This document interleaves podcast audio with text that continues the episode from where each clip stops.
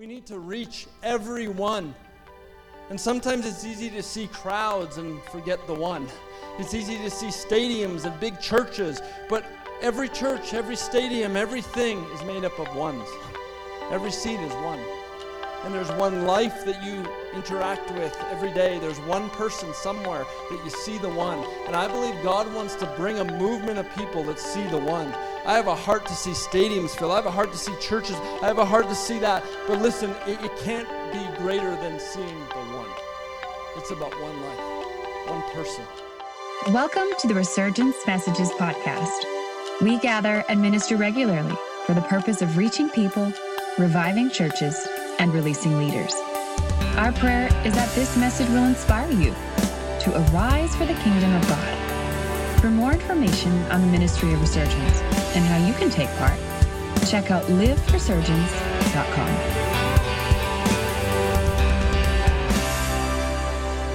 Uh, in Luke chapter 5, if you have your Bibles, Luke chapter 5. I want to uh, take us there tonight. I believe God's put a word on my heart to share, and uh, it's been I've been wrestling this with this for a few weeks, about a month, and um, and so Luke chapter five, starting at verse seventeen. One day Jesus was teaching, and his Pharisees and teachers of the law were sitting there. They had come from every village of Galilee and from Judea and Jerusalem, and the power of the Lord was with Jesus to heal the sick. Some men carrying a paralyzed man on a mat tried to take him into the house to lay him before Jesus. When they could not find a way to do this because of the crowd, they went up on the roof and lowered him on his mat through the tiles into the middle of the crowd, right in front of Jesus. When Jesus saw their faith, he said, Friend, your sins are forgiven. The Pharisees and the teachers of the law began thinking things to themselves Who is this fellow who speaks blasphemy? Who can forgive sins but God alone? And Jesus knew what they were thinking and asked, Why are you thinking these things in your hearts? Which is easier to say, Your sins are forgiven, or get up and walk? But I want you to know that the Son of Man has the authority on earth to forgive sins. So he said to the paralyzed man, I tell you, get up, take your mat, and go home. Immediately he stood up in front of them, took what he had been lying on, and went home praising God. Everyone was amazed and gave praise to God. They were filled with awe and said, We have seen remarkable things today. The word that God's put on my heart for us tonight is this thought, everyone. The thought of everyone. And I believe uh, God showed me this word as I, as I just prayed about everyone. And, I, and I, here's what I want to preach tonight. If, if you've heard me preach before, but how I preach, I just believe that God wants to meet with every one of us tonight. The reason we do resurgence is because we believe there's an encounter for every single one tonight. And so I, I've come expecting. I don't come as an expert, I've come expecting because I just know God wants to meet with everyone. And so, whether you're close to God or you don't even know where you're at with God, it doesn't matter. He wants to meet with you tonight. There, there's an encounter for you tonight. And so, can we just close our eyes and just put your hands in front? I'm going to ask you to pray a profound, very long prayer. Come, Holy Spirit. Can we all just say, Come, Holy Spirit? Come, Holy Spirit. Thank you, Lord. See, here's what I want to share. Everyone starts with the one. And in the story, as it opens up, you know, one day Jesus was talking with the Pharisees. It starts with Jesus. it's pretty easy. We're in a Christian church. We're at a Christian event. it's pretty. it's about Jesus. But I think we have to stop there and actually go there because this story starts with Jesus. This whole story is about Jesus. See, when I talk about everyone, every is an adjective and one can function as a pronoun there, representing a person. So everyone actually means every person or all people. And in this context, according to ChatGPT, every modifies one to emphasize the inclusivity of all individuals. One serves as a noun because it represents a single person, and in every one, it refers to every individual collectively. There's something about that everyone. And, and we can't talk about everyone unless we talk about the one. The whole story is around the context of Jesus. See, everyone in that house was there that day because Jesus was in that house. There, there was a draw to the house because Jesus was there. This is Jesus who, uh, at, at the end of the Old Testament, they say there were 400 years before Jesus came on the scene. 400 years where it seemed that God seemed silent. 400 years of no prophets. 400 years of this silence from the Old Testament to the New Testament. And it's in this atmosphere where there's a silence. Malachi said he spoke the words of God and then it was silent for 400 years. That's a long time. That's a long time of silence. That's our lifetimes times four or five six, you know. That's, that's a long time. And then come the Gospels. It's the account of the silence being shattered. It's, it's Jesus was born. He was born to a Virgin Mary. You know, um, he, he was born to this thing. He, John 1 declares he is the Word that became flesh. He, Jesus is God. This is a miracle. Someone says, ah, Travis, I don't believe in miracles. You can't believe in the gospel of Jesus, the gospel Christianity, because the whole thing is based on a miracle. The whole plumb line of our faith is a miracle. Jesus. It, it's, it's all about Jesus. It's the miracle of Jesus. And, and here we have the miracle starts ministering. This Jesus starts to minister. And this is where this, this story picks up. In John 1, he's actually walking around. And John the Baptist, who is saying, Hey, he's coming, he sees him and he says, Look, God's lamb. Look, see God's lamb. One version says, Behold the Lamb of God. Behold. Uh, you know, and, and two people heard John say that and are like, Huh? They, they were the followers of John, and they're like, huh? Behold the Lamb of God. See, that behold word in the Greek actually in this passage carries the idea perceive, take notice, turn your eyes, the mind, the attention to something, inspect that, gain knowledge of that situation, learn about that. There's that look at Him. And so John is saying to his two disciples, turn and see the Lamb of God. Turn with your eyes and see the Lamb of God. And so the Bible says this in John chapter 1 they went after him. They went after him. When, when you encounter the one, he, he draws you to go after him. He, it, it, might start as this curious thought what's Jesus all about? Who is this Jesus? People talk about Jesus, but I have found before long, if you have an encounter with the presence of Jesus, it causes you to go after him. You want more. You're not satisfied with them. And Jesus, you know, turned and, and, and saw them coming.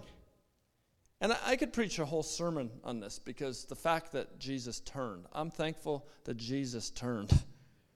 I'm thankful that Jesus turned and saw me. Jesus, Jesus turned and sees us. We're, no matter where we're at, Jesus sees us. He's a God who sees us. He turns and sees us. You may feel far from God, but He's a God who turns and He sees us. And that's incredible. And so here, Jesus turned and saw him coming, and he goes, What are you looking for? What are you looking for? Can I say tonight at 2023, September, at a resurgence, I feel like the Lord is saying to each one of us, What are you looking for? What are you looking for? Because what you look for, you'll find. Eh, you know, what do you look? One version says this What do you seek? That's how it interprets it. 15 years ago, when we gathered in, in September, or it was October, 15 years ago, we, we were seeking, we were hungry for God. We wanted to have an encounter with God and bring people into a room and seize, see what happens. Can I tell you, that hasn't changed in 15 years. The point of this all is to encounter a God, to seek God. That's what we're after. And I want to ask you, what are you seeking tonight? Because something brought you here. It's not ordinary that you would, you, if you're not from Spruce Grove, if you live down the street, it's pretty easy to come here. But if you're from Edmonton, you drove 25 minutes at least to get here. So you're seeking something tonight. And I believe God wants to meet with us tonight in a, in a divine way.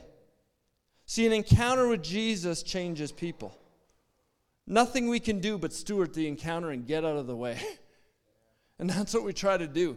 That's what we try to do is how do we steward an encounter and get out of the way? I've told our worship team, I've told every speaker, if God shows up, get out of the way. This isn't about us. This isn't about a ministry name. This is, this is about Jesus. This is about people encountering Jesus. Because long after Travis, long after Donovan, long after any pastor you know, it's when you're all by yourself, how are you living that life with Jesus? That's what it's about. How is the Spirit using you every day? How have you encountered? How has it changed your family? How has it changed your attitude? How has it changed your life? How are you being a conduit that God wants to use? It's about Jesus. And and um, and you know, if our hearts are a place of encounter, then the Holy Spirit will always show up. If our hearts are set GPS to seek Him, He's going to show up. And, and, Matthew 7 7, ask and it'll be given to you. Seek and you will find. Knock, the door will be open. They go, Jesus, where do you live? That's their, that's their question. Where do you live, Jesus? I, I don't know if God said, hey, what are you seeking? Where do you live, Jesus?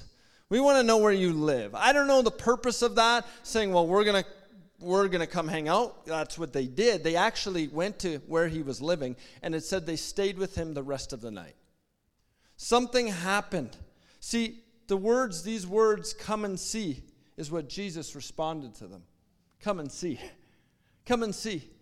And I think that's the starting point to the relationship with Jesus for all of us. He calls every one of us, come and see. At some point along the way, you heard a come and see. It might not be audible, but there was this sense of come and see. Come and see. Every church should say, come and see. And there's this point to where you're like, come and see that God is good. Come and see who he is. Come and experience him. Come and see. And this is what Jesus said. But here's the reality is that's the beginning of the trajectory, but we never stay at come and see. If we follow the life of the disciples, three years later, it's come and die.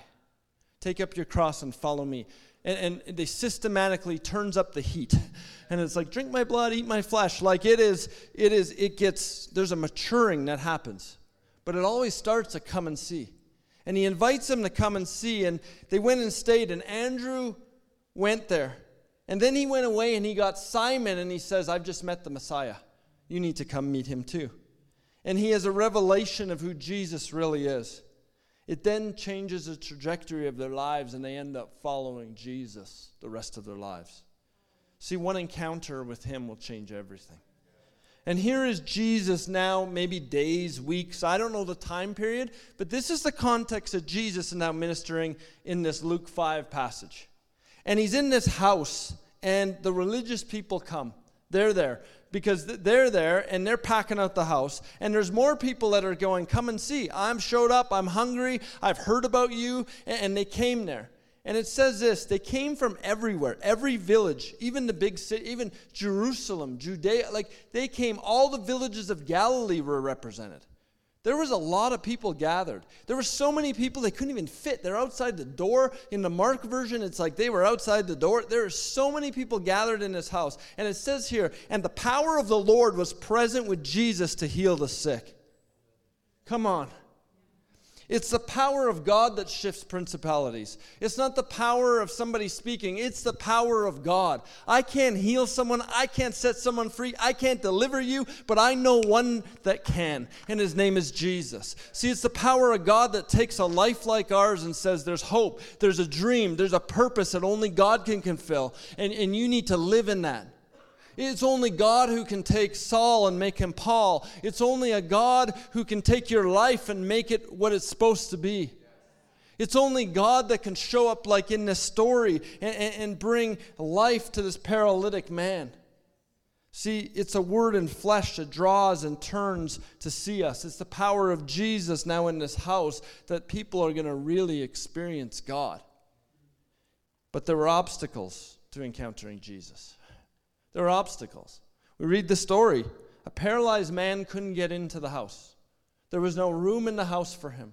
He had no access to the house. There was too many people. He couldn't see Jesus and Jesus couldn't see him because there was too many people in that house. There was no room. It was past the fire code capacity. He could not get in. There was no accessibility in there. There was no accessible parking for him with his need. There was no ramp. There was no elevator. There was no uh, badge for his car where he could pull up and be ushered in and have a seat. There, there was no space for him. But the religious had their seats. There was people standing. They had their place to stand. And to add to this, in that day, if you had an infirmity, there was a lot of judging that would happen because of the law. So you were unclean. You were, something happened. Maybe it was your fault that you were even paralyzed. It doesn't matter if one day you were driving your donkey and there was another guy driving his donkey and he was a paralyzed, he was an impaired driver driving his donkey and he crashed into your donkey. It didn't matter. It could have been, it could be your fault. That's how the law worked. And so there wasn't just this physical limitation, there was the limitation of what people thought. There was a limitation of judgment. There was a limitation of fear, of shame, of all this stuff. So he's not just facing people, that are in his way physically, he's facing the thoughts of people, the judgments of people, the religious people that were there were ah towards him. And he couldn't get in. There was no access to encounter Jesus. See, here's what I found there's three things that can block us from an encounter with Jesus. Number one, me. God will not push himself unless I open. One of the greatest powers in the world is our choice. If we want God, he, he, He'll welcome us. But He's a gentleman. He does not push Himself. He will not say, You need the Holy Spirit, get it now. We, have to go, okay, God, I want you. I, I have to cross that faith line to say, Jesus, I want you in my life. There, there has to be me. See, I can, I can stop what God wants to do. I can turn it off and say, No, I'm not interested. See, there's a choice daily to follow Him. It takes a choice. It's not just a one time thing, it's disciple making, it's a journey. It's to say, Jesus, I'm going to hunger and seek after you every day. It, it, starts with me. The second thing is, I found that the, the other thing we can do is stop is, is people, the fear of people, judgments of people, hurt from people. Maybe you've been hurt in a church. Join the club. If you've been in a church, you've probably been hurt by the church. If you've not, I'm sorry to break it to you, it's coming very soon. I was getting my hair cut, and I told the barber, he goes, ah, I've just been coming to church for five, five months. And he's, I said, Oh, that's awesome. And he's telling me about his story. And I said, I, and I just felt the Lord say, Tell him there's going to be hurt. And he needs to be ready for it, and it's okay. Because there's hurt people in a church, and they're all getting well. And I said, I just, I felt to tell you, you might get hurt but it's okay. Keep in there. God will heal you and keep going. And he goes, It's funny. My wife just got hurt last week and it really discouraged us. Somebody never uh, invited us over to someone's house and it really hurt us. And he's like, It's funny because I thought the church is the best people in the whole world and nobody could do anything wrong and they're perfect saints. And he's like, It really like threw me for a loop. See, here's the reality it's people. Sometimes people can be obstacles what we do with that, how we respond to people.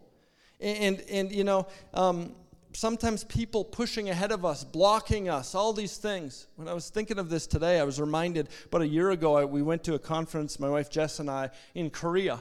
And we are in Korea at the largest church in the world. I think they have 400,000 members, uh, Young Cho's church. And so we're sitting in the wood pews, and there's about 10,000 or 12,000 people that get there every morning to pray at 6 a.m. Like it is, and, and they're just praying. And uh, we got five minutes late, and there was not a person outside. I'm like, how does somebody not sleep in at this church? Like, I don't get it. It doesn't make sense. Um, and so we get there, and we're sitting, and the conference is about to start. And Jess goes, I have to go to the washroom. And the lady next to her says, Oh, I got to go too. So they're like, We're going to go find the washroom in this church. So they go, and they're not coming back for like 30 minutes. And I'm thinking, it's a long time to go to the washroom. Like, is it that big? It's a big church, but 30 minutes? Like, what happened? So they come back, and the look on Jess's face, the look on this other two ladies that were with them was like panic. And I'm like, what happened? And the other husband's like, what, what happened? And it's like, well, we got into this elevator, and we got into the elevator, but people just kept coming into the elevator. And Jess goes, I think there was 50 to 60 people in that elevator. And they just kept coming in. And then when we got to our floor to get out to go to the washroom, we tried to get out, and we're like, we got to get out. And people just kept coming in. And so she's like, we went up another floor. Finally, we had to yell and be like, we need to get out of the elevator. We were like pushed in. And, and so they got out and they took the stairs on the, on the return trip. And, and three months later in Korea, there was a trampling that happened. I think it was 100 people got killed because of trampling. And, I, and so when I think of blocking, sometimes there can be blocking. And, and I think of this house. Jesus is in this house, and there's people. This guy can't get out. He can't, he can't get in, actually. He can't, he can't see Jesus. And then the third thing I think that can limit us and be obstacles is the enemy. And I don't like to talk about the devil, but the reality is we don't wrestle against flesh or blood.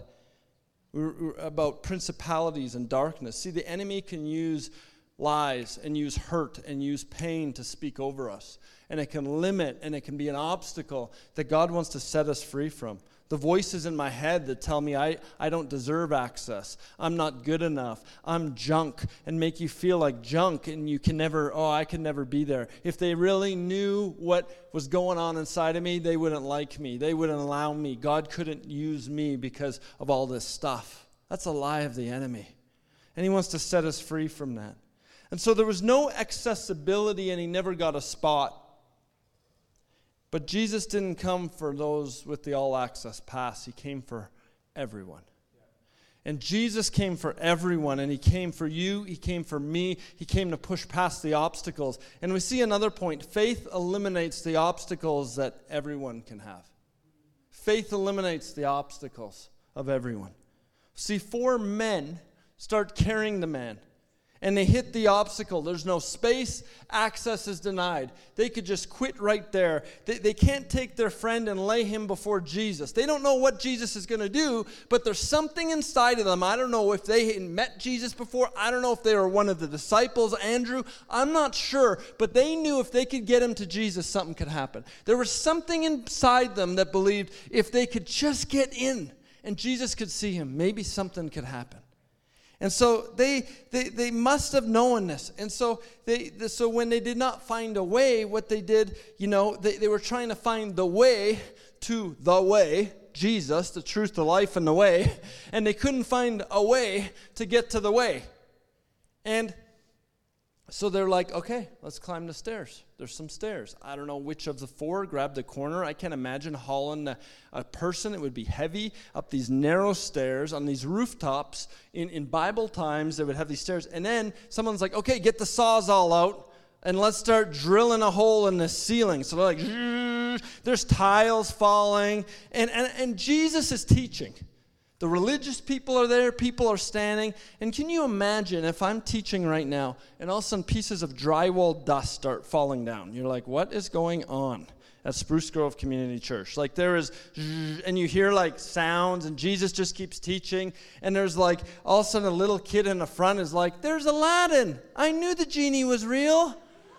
Can I go on the magic carpet too? And this like rug starts coming down, the pulleys, a guy's like, hey, got the other side, make sure it doesn't drop, you know? And they're talking, and Jesus is like, okay. Everybody's probably annoyed. The religious are like, what is happening right now? And, and they have no clue what will happen, but they have the drive to get the guy into the room. Because they know once you're in the room, anything can happen. And faith is that substance of things for the evidence of things uh, not seen. They were nameless four guys. We don't know who those four guys were, but something stirred them. And when Jesus saw their faith, this is the profound part. He says, when they saw their faith, he said, Friend, your sins are forgiven. Their faith, not paralyzed Aladdin, their faith. Four nameless guys who worked hard to take someone to Jesus, who had no access and no way on his own, he then forgave the man on the mat.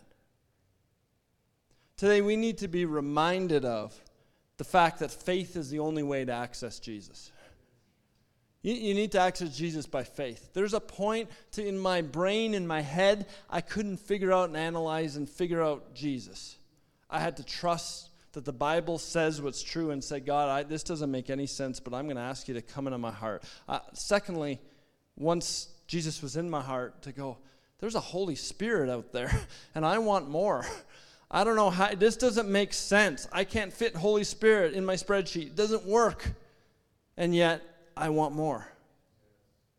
And so there's a moment, there's that moment and that reminder, and I don't know who it is. Maybe you have someone in your family tonight, or there's someone you're believing for. Can I remind you, your faith can move mountains. Your faith can bring people to Jesus. Your prayers are not void, they, they don't go unanswered. The faith of that person, those four, was able to bring the paralyzed guy to Jesus. That's pretty incredible. And his sins were forgiven as a result. See, faith pushed past every obstacle. See, if we wait for the obstacles to move, you never get to the encounter. See, faith breaks limits. Every time we compare, we limit the Holy Spirit in our lives.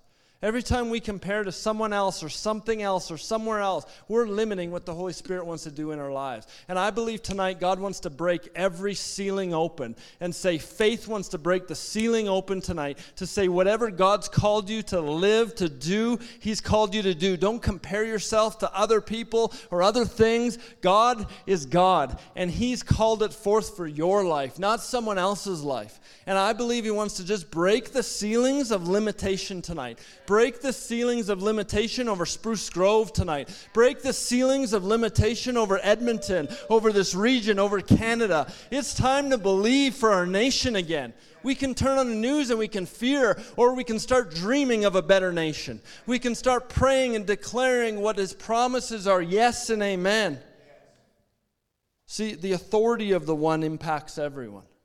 The authority of the one impacts everyone. The authority of Jesus impacts things.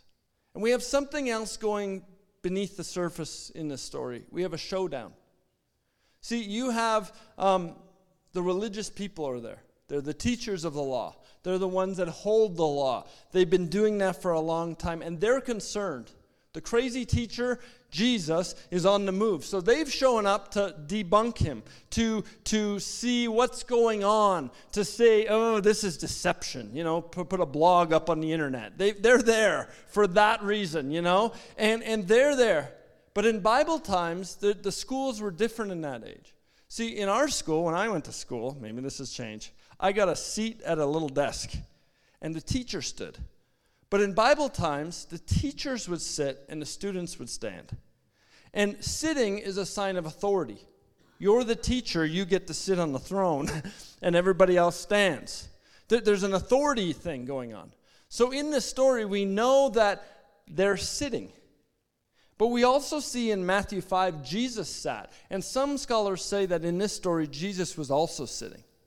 So here you got Jesus coming on the scene, and he's sitting, and they're sitting, and there's a showdown going on. There's a standoff of who is the teacher. Who, who has the right word? Who is the one you're listening to? So you already have the tension in the room the law, the rules, and the Savior in a standoff. And the four men, they came expecting a healing for Aladdin, and the man came expecting a healing. But Jesus saw past, sees past the obstacles and physically and looks at the obstacles of his heart. He looks right at his heart and he says, You are forgiven. Only Jesus can do that. Other people can heal, but when he did that, oh, we're on. And it was like, did what what did he just do? The religious people are thinking these thoughts, they're having all these things, and and and this is going on. And and, and they're like, okay, he's not just a teacher, he's not just a good guy, he now just moved into the God realm.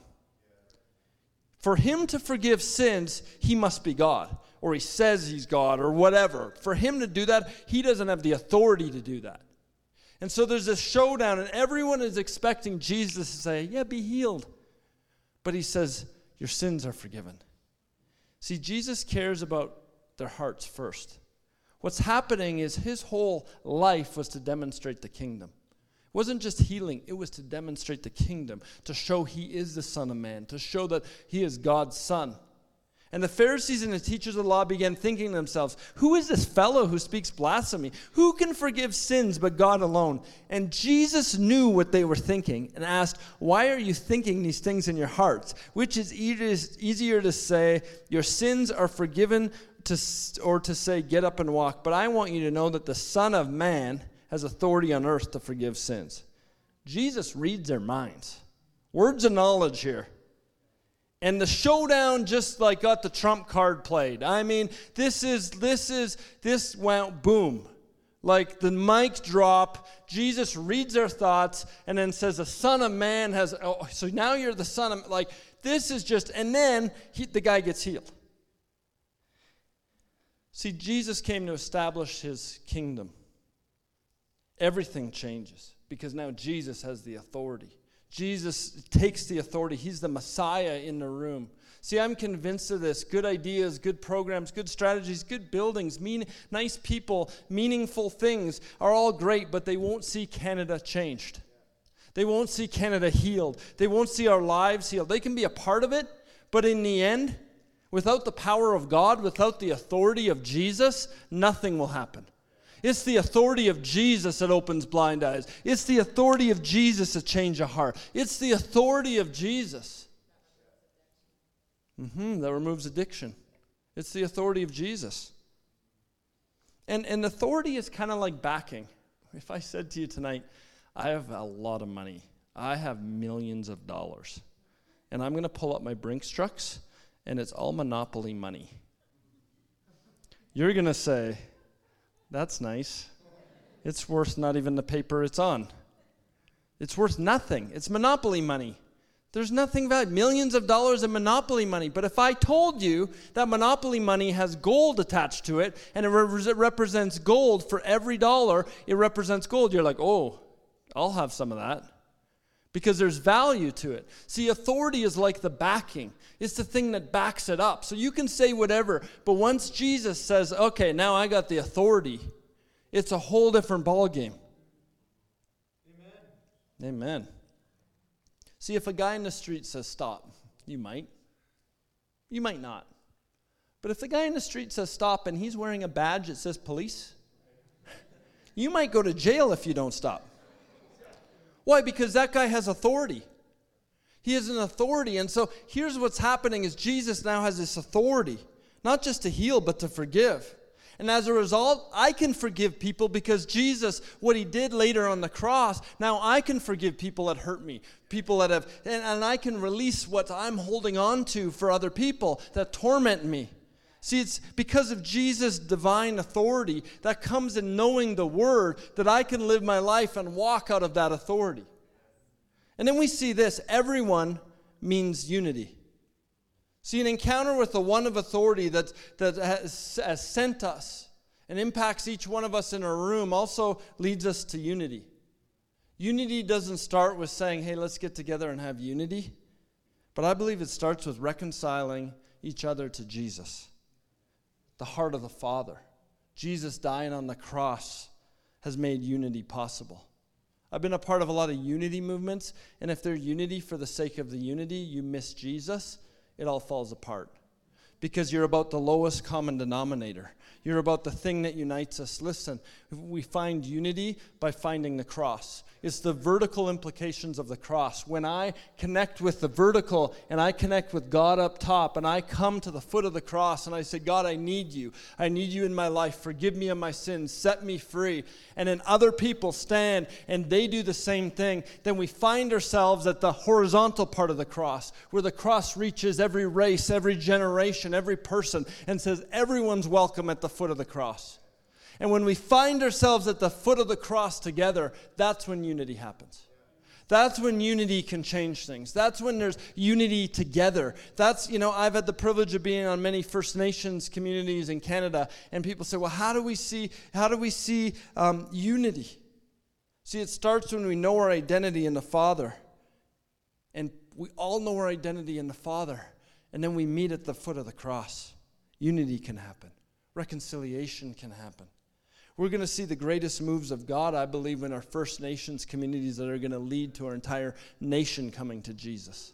Why? Because there's going to be unity, there's going to be reconciliation. See, if unity or any other truth is what we rally behind, we lose orbit. Just as the sun and the earth orbit the sun, just as we need to orbit Jesus. And if we don't orbit Jesus, we come out of alignment. We miss it. See, Jesus is what we need to center around. Unity is come and see and come and encounter Jesus. And when we do that, we find ourselves at the foot of cross with people from other denominations, people from other races, people from other ages, all of it at the foot of the cross. Saying, God touched me. Oh, he touched you too. Let's walk together. Resurgence, a unity movement. We didn't start, someone said, You're a unity movement. I said, Well, we just started gathering, and what happened was a unity movement. We wanted a building, but God never gave us a building. He just moves us to different churches. And then people came and, and, and, and we've just we've touched all these denominations, but our heart isn't in unity, our heart is Jesus. But out of knowing Jesus, it's going to be unity. See, there's something happens at resurgence that doesn't happen at a local church. There is incredible things happening at local churches in this city, and I honor you guys at Spruce Grove. There's incredible well here, what God is doing, the conferences you do. We've prayed for that. We've prayed for that in other churches. There's some great churches in our city doing great conferences. The thing that separates resurgence from all of the great stuff that's happening and is and we're cheering on is there something when we all come together in unity, something can shift. And I believe that if we want to see uh, revival in Canada, Jesus says, You want revival? I said, Be united. And once you're united, I'm going to bring revival. And there's something about unity. And listen, there's brothers and sisters. When we start a resurgence, they're like, oh, I'm, I'm conservative. I'm Baptist. I would never come to resurgence. I'm Pentecostal. You're too charismatic for me. What, whatever. All these walls and all these people. And it's funny, Donovan's Baptist and he's on our team, you know? And, and it's funny, the walls are coming down where people said, this is this camp and this is this camp. See, we like to put people in boxes and say, well, you're like this. And we don't really get to know and hear the story and learn. There are things in every church and every denomination that I can learn if I'm humble enough to go, hey, what's the thing that is on your life?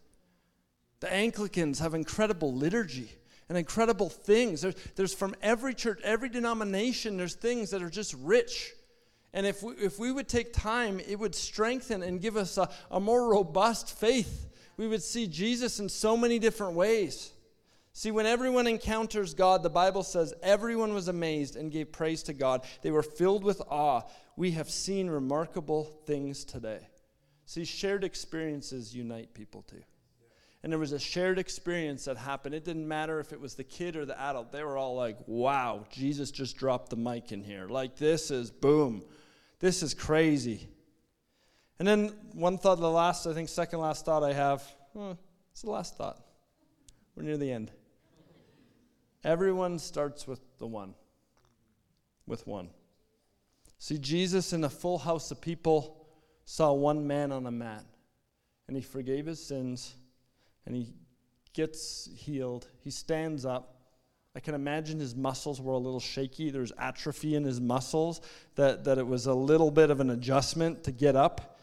I don't know if he was planning what was going to happen, but as he shakingly walks out of there, he's forgiven, he's set free, he's now healed. What do you say? Jesus then takes up, says, Take up your mat and go home. So he takes up the thing that was holding him, the thing that lowered him in, and he, and he takes that very thing and he goes away praising God. See, I want to declare that the story of our lives, the story of your life that maybe has held you in the past, is the very thing that you're going to be holding. And it's going to be the testimony of Jesus the very thing that held you back, or the very thing that held you in captivity, or the very struggle that you've been through, is the very thing that you're going to help others come to Jesus. Because when God touches your life, then what happens is it's a testimony to others that He can touch in that way. So if you came out of addiction and you came out of a struggle, and you can say, God set me free from drugs, well, that's the testimony of Jesus as a spirit of prophecy to someone else. He can do the same that He did for me. See, the very thing that was holding him, now he's holding in his hand. He has victory over. He has the keys over. He, he has seen victory over it. See, I was bullied in junior high so, so many times, I've got to share that story to junior high age kids. You, you were bullied, but I, I was, I one time shared, is it Woodhaven? Is that Spruce Grove or Stony Plain? Woodhaven. I was there. I've shared that a, a number of times at Woodhaven. Why? Because now it's a testimony of what Jesus did in my life. See, it's, it's, it's the goodness of God, and He's available. And in Luke 5, we see four men take a mat who would never get to Jesus on their own. They grabbed a corner of the mat. And I think it's a call on your life and my life where we grab a corner of the mat. I don't know what mat he's calling you to grab. I don't know what your mat looks like, but I, am I'm, I'm, I'm um, impressed on this thing of we need to reach the one. We need to reach everyone. And sometimes it's easy to see crowds and forget the one. It's easy to see stadiums and big churches, but every church, every stadium, everything is made up of ones. Every seat is one. And there's one life that you interact with every day. There's one person somewhere that you see the one. And I believe God wants to bring a movement of people that see the one. I have a heart to see stadiums fill. I have a heart to see churches. I have a heart to see that. But listen, it, it can't be greater than seeing the one. It's about one life, one person. It's a call to prayer. It's a call to start declaring boldness to say, hey, we're taking you to Jesus. That's what gather and pray is all about. That's why we're doing it with all these churches in the region to say it's time to declare over the capital region. We're grabbing a corner of the mat and we're declaring with prayer what you're going to do, God, in this region. We know you're going to do great stuff. In North America, church, we, you know, the, I've read this the other day. We make 35,000 decisions a day. That's pretty crazy. 35,000 decisions, 222, I don't know how they know this, are about food. I know I think a lot more, my wife would say, you think probably 2,000 times about food. You're always thinking about food. But 35,000 decisions a day. Little decisions, decisions you probably never even thought about, but decisions a day. And, and here's what, as I was thinking about that, in North America, we have equated the will of God to comfort we say, okay, um, if God's calling you to something, do you have peace in that? And it's one thing to have peace in your heart, but sometimes we take it past. Does it feel easy? and if it's not easy, maybe it's not God speaking there. But the problem with that is God doesn't just call us to easy things, He calls us to hard things. And are you willing to do the hard thing He calls you to? And if you start doing something and you're like, okay, God called me to this thing, and all of a sudden it gets hard, did God not call you to that thing? Did you take the wrong turn? Or is it just because God's called you to do something hard? I remember Danielle Strickland. She's a speaker. She used to have a church, the Salvation Army, down on 118th Ave. I went to speak for her once. It was there was 22 people, and she had this conference, Go for Souls. And so I'm there speaking. And at the end of it, her and this other lady, um, Ruth, uh, prayed for me, and they said, "We see your feet. Your feet are going to go to many places." But it's going to be difficult. And I'm like, new word. See, thanks for that. Next, you know, I don't like that. I don't want to go to difficult places. Send me to nice places. But listen, God doesn't call us just to nice places. 2 Timothy 3 2 says, Everyone who wants to live a godly life in Christ Jesus will be persecuted. See, we, we, if comfort is our guide, it's hard to determine what God is saying. Let's not let comfort be our guide. Let's let God be our guide. Where is He calling us? What is He calling us to do? You know, uh, in June, I was a part of this thing in Amsterdam 2023, and, and, and there was some clips of it on there, and we had 7,000 evangelists or mission-minded people from around the globe. It was the largest gathering of mission-minded people in the world, and it was to start a 10-year journey to see by 2033, can we see everybody on planet Earth have an encounter with Jesus? Have the opportunity to have an encounter. Not everyone will, but could we have the opportunity? Some, some groups don't even have a Bible, so could we finish Bible translation? Those groups are working, but could everybody do something to reach one? Everyone. And, and as I was there, and, and you know, Rick Warren was there, and he was talking, and he was on our podcast. He says, If you want the anointing of God, care about what he cares about. He cares about bringing his lost children home. He said this God is looking for people to make God's dream their dream. Stop saying, God, bless my dream. See what He's blessing. And God won't spare anything for someone who makes God's dream their dream. I don't know about you, but when I read that, I don't want to waste my life. See, in Matthew 9 37, he said to his disciples, The harvest is plentiful, but the workers are few. See, something is lacking. It's not technology. We have Chat GPT. We have AI. It's not the word, the word is enough. It's not the harvest. There's a lot of harvest. It says the harvest is plentiful. It's the workers. The workers are lacking. And I want to ask uh, someone to just come play the keys. Curtis, if you'd come. And um, I don't know what this means for each one of us, But I feel a call to say, will you grab a corner of the mat? And if it means you got to climb some stairs and do something hard, are you willing to do it? If it means you got to get your Sawzall out and cut the roof of a place to get the person to Jesus, then you'll do it. There's some people that'll never get to Jesus unless you and me grab a corner of the mat and carry them to Jesus. They will never get there. They will never get to Jesus. We left this conference, Jess and I, and we uh, were flying back through Toronto. She had to work the next day. Our plane was delayed about four hours. And so we were like in the airport in Toronto. We didn't know, but when we got home that night, our fridge had died. We didn't know this. And the smell of chicken rotting for seven days was awaiting us. And so those COVID masks came in handy. Um, we didn't know this at this point. We're tired. We flew from Amsterdam to Toronto. We're there. There's a delay and a delay. And we're sitting in this part of the airport. And all of a sudden, as I'm sitting there, just like, I got to do schoolwork, and she's working on stuff and trying to figure it all out. And I'm just like, I'm to go get some snacks, you know? I'm just tired. We learned about reaching the world. We heard these great speakers, and I got to speak it. It's like all this stuff about reaching everyone, the masses. And as we're there, I just was like, kind of prompted, like, where's the one? Where's the one? And all of a sudden, out of nowhere, these wheelchairs get coming in. And there's two wheelchairs, um, and then a, a, lady walking, and then a guy pushing one of the wheelchairs, another lady pushing a wheelchair, and they're like, we need the private room. And so the airport staff is ushering them in. I'm like, they're wearing hats that say Queen and all this stuff, and I'm like, who? Like, they're done up. And I'm like, Jess, do you know who those people are? They look like they're somebody. like you just see it. They're in wheelchairs, but they look like they're they're an artist or someone. And the manager is pushing, and I'm like, okay, there's there's something here. So then I finally they go get some snacks. They don't get the room. The room's not available to them, so they're there. They're upset about that. And so I went up to the airport lady and I said, hey, do you know who this person is? She goes, you don't know who it is? I'm like, no, I, don't. She goes, oh, it's a Grammy award-winning artist. She's won 10 Grammys. She's in the Rock and Roll Hall of Fame. I said, Oh, tells me the name.